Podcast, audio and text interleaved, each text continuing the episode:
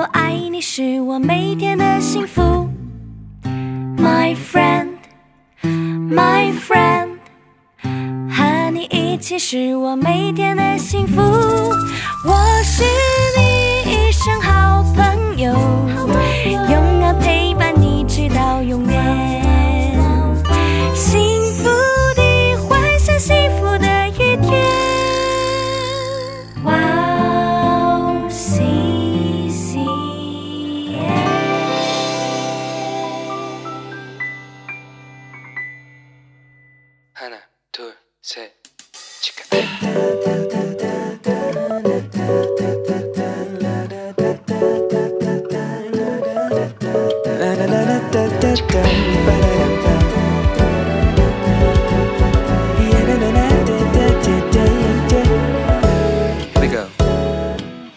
Hello，欢迎大家回到石头们的青春日记，我是你人生应援团的头号粉丝 Annie。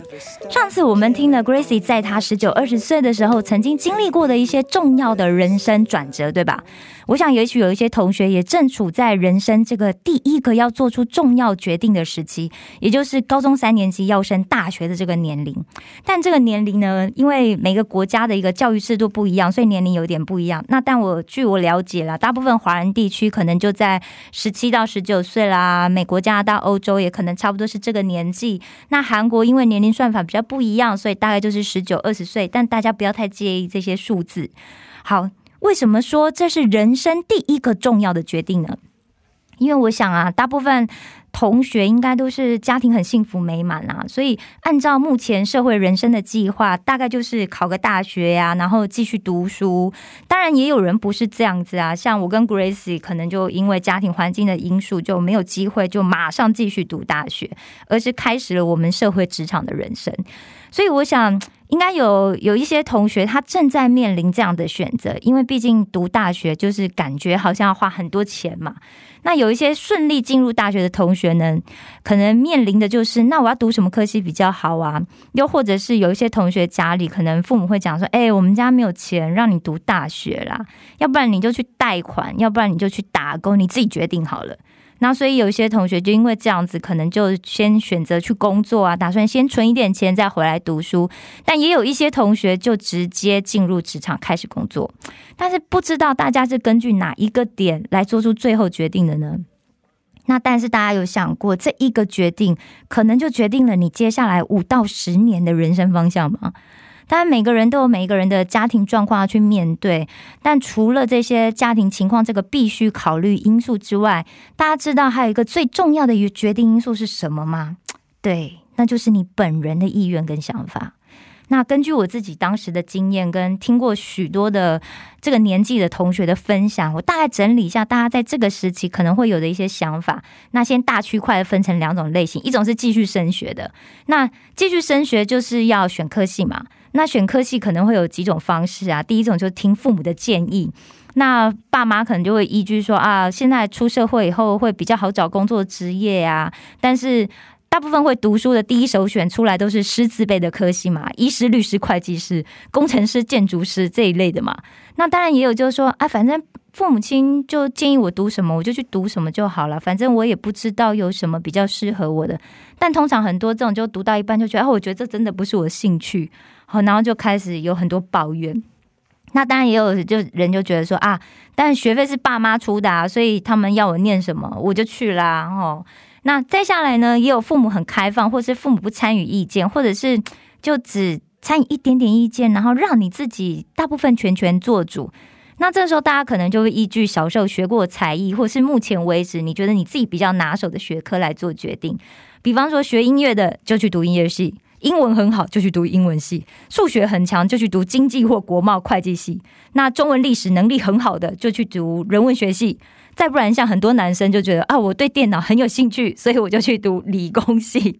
哦，但很多人是这样选科系的。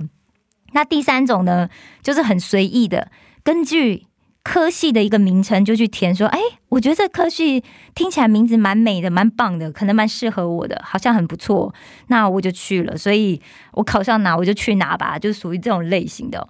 那当然有一些同学就开始进入社会工作啦，那工作的原因当然很多啦，大部分都是家庭经济的关系嘛，或者是你就觉得啊，我就是不爱读书，也不是读书的料，那我干脆就开始去去工作好了，就进入社会。那不知道现在正在听节目的你是哪一种类型呢？但不管是哪一种类型，不知道你有没有把握，就这个决定啊，会让你接下来的十年可以过得很幸福快乐呢？又或者是说，过了二十年以后，你一定不会后悔呢？老实说，我高中的时候有一句自己的格言，但是现在看起来都会觉得当时的自己，哎，有一点太自以为是喽。好，那个就那个格言就是不要后悔。好，就绝不后悔这样子，因为我以前个性很倔强，而且就是很不能够容许别人说我不好，或者是我做的不对。那我觉得说我不要让别人说我，所以我认为唯一的方法就是对自己所做的决定负责。所以我就告诉我自己说，哎，我只要做了决定，我就绝对不后悔。我所做的每一个决定，我都还咬着牙继续往前。当然，我觉得对自己做的决定负责任是一个很正确的事情。但是我现在看起来，我觉得，哎，这里面有一个很大的挑战呢。这挑战点是什么呢？就是我是如何去做出这个决定的判断。哇，现你看，一直到现在才懂。坦白说，现在回想起来，我真的很多时候都是用感觉去判断呢，或者是说用一个不是很完整的讯息，再加上自己的想象去做判断。但大家知道吗？其实人的感觉跟事实啊，可能就是一个完全两种不同的状况。所以感觉是可以骗我们很多的事的，但我们又凭着这个感觉啊，去做出很多对我们自己可能就是很重要的这个决定。想一想，是不是就觉得蛮可怕的？因为一个错误的想法，可能会让你做出错误的行为，这样的人生就会走向完全不同的命运呢。跟大家分享一下，圣经里面有一个最经典的代表人物，好，这两个人就是亚当跟扫罗。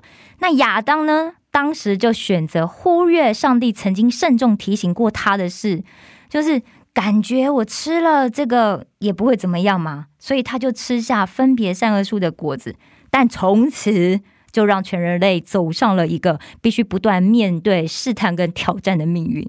那扫罗呢？扫罗他因为当时被上帝指示先知萨姆尔要高他做王以后，他渐渐就开始变得越来越骄傲，越来越骄傲，然后自以为是，他就开始觉得，哎，我既然是神高摩的王，先知祭司能做的事情，我也可以做啊。所以他在吉甲的时候，他没有等到萨姆尔来，要就是因为他们要跟菲利士人打仗嘛，那要先先向神献祭，要先问神的意思。那没有等到先知来哦，他就自作主张的献祭了。那这个呢，就是他自以为是导致的一个非常糊涂的行动，也让他从此就失去了以色列的王位。另外，我们也用一种科学的说法来跟大家说明一下。大家有听像听过一个气象学里面有一种说法叫做蝴蝶效应吗？那这是美国的气象学家所提出的一种叫做决定性的非周期流的理论说法。那这个效应其实最口语化、最常见的一个说法，就是一只蝴蝶在巴西轻轻拍动它的翅膀，可能会导致一个月后美国德州的一场龙卷风。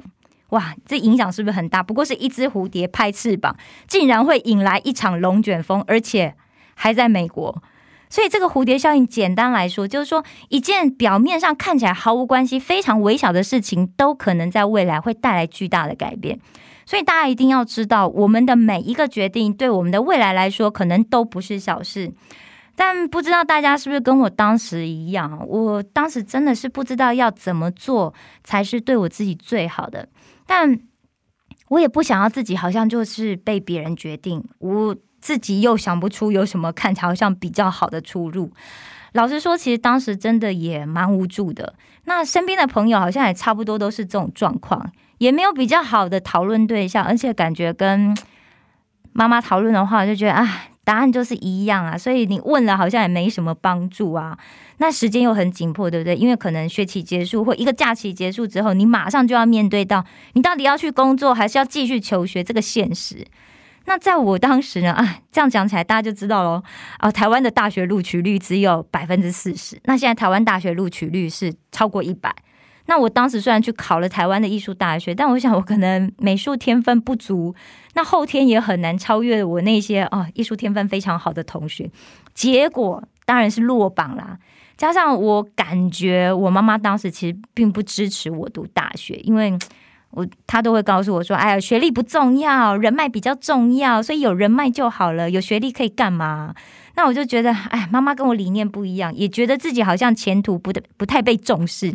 所以我就很有骨气的离家出走去工作了。原本我自己是想说，哎，我自己赚了一点钱再回学校读书啊。但是没想到这一去工作之后，就很难再回到学校嘞。一来是如果你跟我一样是在正职的工作，基本上晚上加班或者是周末加班啊，这都是很正常的事情。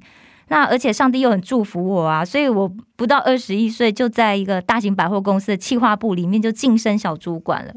那你职位越来越高之后，在公司里责任就越来越重啊，你也会越来越难放下工作，重新回到学校。那虽然我以前的人生格言是不要后悔，但老实说，现在我再一次看我自己当时的决定哦，我会发现，嗯，真的有点可惜。虽然我在社会上工作都一路很顺利，也发展的很好，这些当然都很感谢上帝的恩典啦。但是我总是会遇到很多人会告诉我说：“哎呀，你好可惜啊！如果你有读过大学的话，你的成就应该会更好哦。”那虽然我以前没有因为我的学历而遭受到职场上不公平的对待，但是这些年来啊，我确实都会因为我只有高中学历，那就觉得我自己好像不如别人，比别人差一截，所以感觉我要付出比别人更多的努力，我才能够获得一些肯定。但这也相对养成我一些偏执的性格，或者是说我后来在待人处事上面呢，都相对会比较严格，因为很怕做不好就会被别人看不起嘛。所以我经常会想啊，当时如果有人可以告诉我从另外一个角度重新思考跟判断的话，那我的人生是不是又会更不一样呢？那因为时间的关系，我们今天就先讲到这里。如果你很想升学，但是你可能面临到家庭的经济状况不允许，或者是其他的因素导致你可能要被迫不得不放弃升学的同学们。我们下周再来聊聊，是不是有其他的方法可以让我们梦想有成真的机会呢？祝福大家，石头们的青春日记，我们下次见。